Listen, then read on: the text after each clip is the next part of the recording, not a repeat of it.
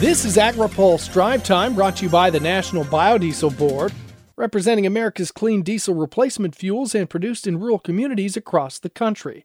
Biodiesel, better, cleaner, now. Good afternoon, I'm Ben Nuelle.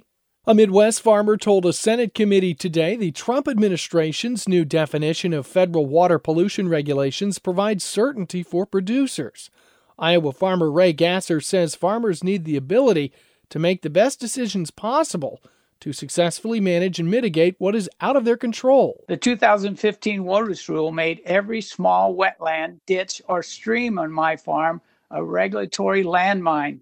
The rule's broad definition expanded federal jurisdiction far beyond what was authorized by Congress, resulting in burdensome requirements, widespread uncertainty, and legal risk for farmers. However, Democratic ranking member on the Senate Environmental and Public Works Committee, Tom Carper of Delaware, says water bodies are interconnected. When snow melts or rain falls, eventually the water in the furthest upper reaches of our river system will flow downward, downhill, and feed into our rivers and ultimately into our oceans.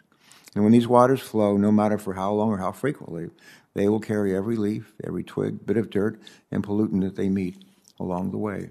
Now that these headwaters can be developed or degraded without consequence, this rule, this new rule, will ensure more pollution and higher costs for families and businesses everywhere. The new Navigable Waters Protection Rule replaced the Obama era Waters of the United States or WOTUS rule. The WOTUS rule had increased the number of wetlands and other areas under the jurisdiction of the Clean Water Act. Hey, here's an event you do not want to pass up. From a world renowned chef to the Secretary of Agriculture, also including the leaders of the House and Senate Agriculture Committees. At the upcoming AgriPulse Ag and Food Policy Summit next Monday, you'll have a chance to learn about several aspects of how food security and national security are interconnected. The event is virtual, so you can watch it from basically anywhere. There's still time to register too at agripulse.com. AgriPulse Drive Time is brought to you by the National Biodiesel Board representing America's clean diesel replacement fuels and produced in rural communities across the country. Biodiesel, better, cleaner, now. Learn more at bettercleanernow.com. Former Secretary of Agriculture Tom Vilsack says the renewable fuel standard could have helped reduce surplus crops when the U.S. China trade war began. However, he argues the Trump administration has continued to hand out small refinery waivers, which undercut production. At this point, the RFS could have allowed us the opportunity, if there had been strong support for it, to reduce that surplus, to stabilize farm income. But instead, as Senator Stabenow indicated, this is an administration that provided a substantial number of waivers, leading to 4 billion gallons of ethanol that would otherwise have been produced not being produced. Vilsack participated in a Joe Biden campaign call with Senate Agriculture Committee ranking member Debbie Stabenow and others, responding to the Trump administration's recent denial of retroactive small refinery exemptions. Stabenow says the actions would be welcome news if it was at the beginning of a Trump presidency, but already the damage has been done, and that's just the reality. And so we know what has happened to farmers who, frankly, have been hit every which way.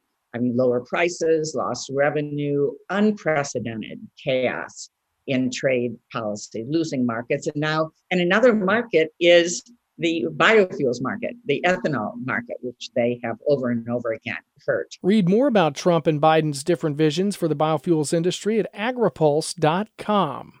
The U.S. and European Union are willing to negotiate a new deal on organic standards, but reaching an agreement could take years. The EU has set a deadline of December 31, 2025 for a new deal.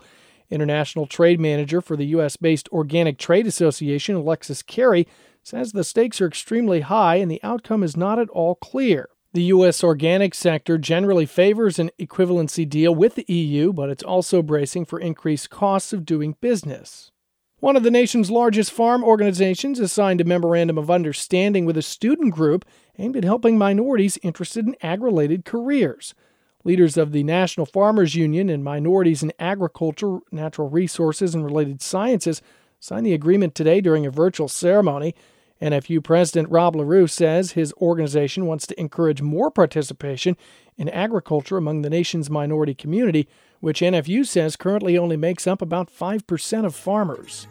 That's all for today's drive time. For the latest agriculture, trade, environment, and regulatory news, visit agripulse.com. I'm Ben Nuelle.